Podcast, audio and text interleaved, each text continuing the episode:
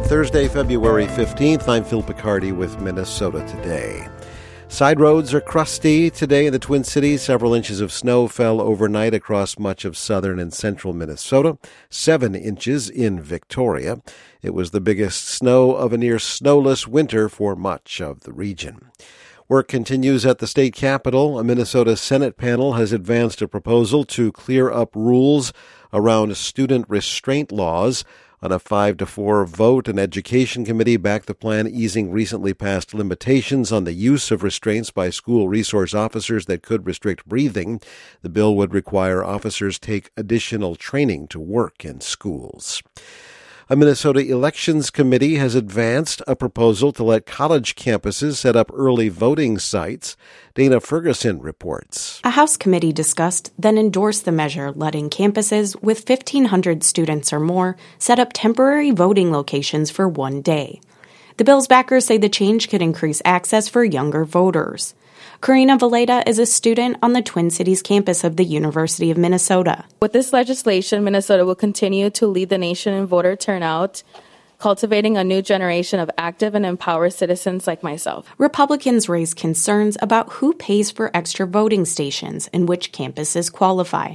Representative Ben Davis. Chair, we have an unfunded man, uh, unfunded uh, mandate for counties here when college students already have the right to vote the bill moves next toward a full House vote. I'm Dana Ferguson at the Capitol. Supporters of an effort to require insurers to cover infertility treatments are pressing state lawmakers to pass a bill this year.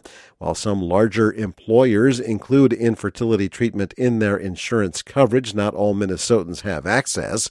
Backers say it can be financially daunting to bear the cost alone.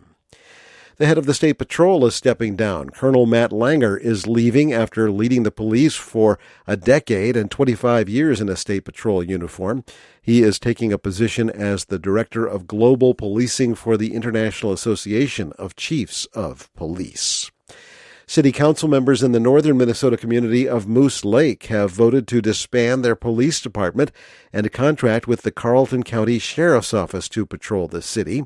Matt Sepic reports. The Moose Lake Police Department has just one officer after two resigned last summer and two others quit in January.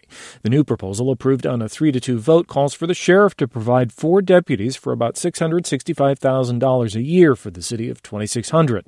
Councilor Douglas Juntunen says the deputies could cover more shifts at a lower cost than the city's own department. We do not have the tax base to keep doing what we're doing, unfortunately. It's not negative towards any of the law enforcement personnel that have donned the badge. I greatly respect each and every one of you. Moose Lake's city administrator said a sharp increase in health insurance premiums means that the cost of an independent police department would equal 87% of property tax revenue. I'm Matt Sepic. In Minneapolis, two proposed ordinances related to unhoused encampment policy are moving forward. The city's Public Health and Safety Committee passed directives to city staff to develop what they hope will be humane and transparent responses to unsheltered homeless populations.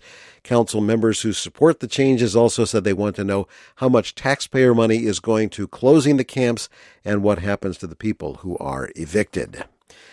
Hundreds of people marched through Minneapolis yesterday to remember missing and murdered Indigenous relatives.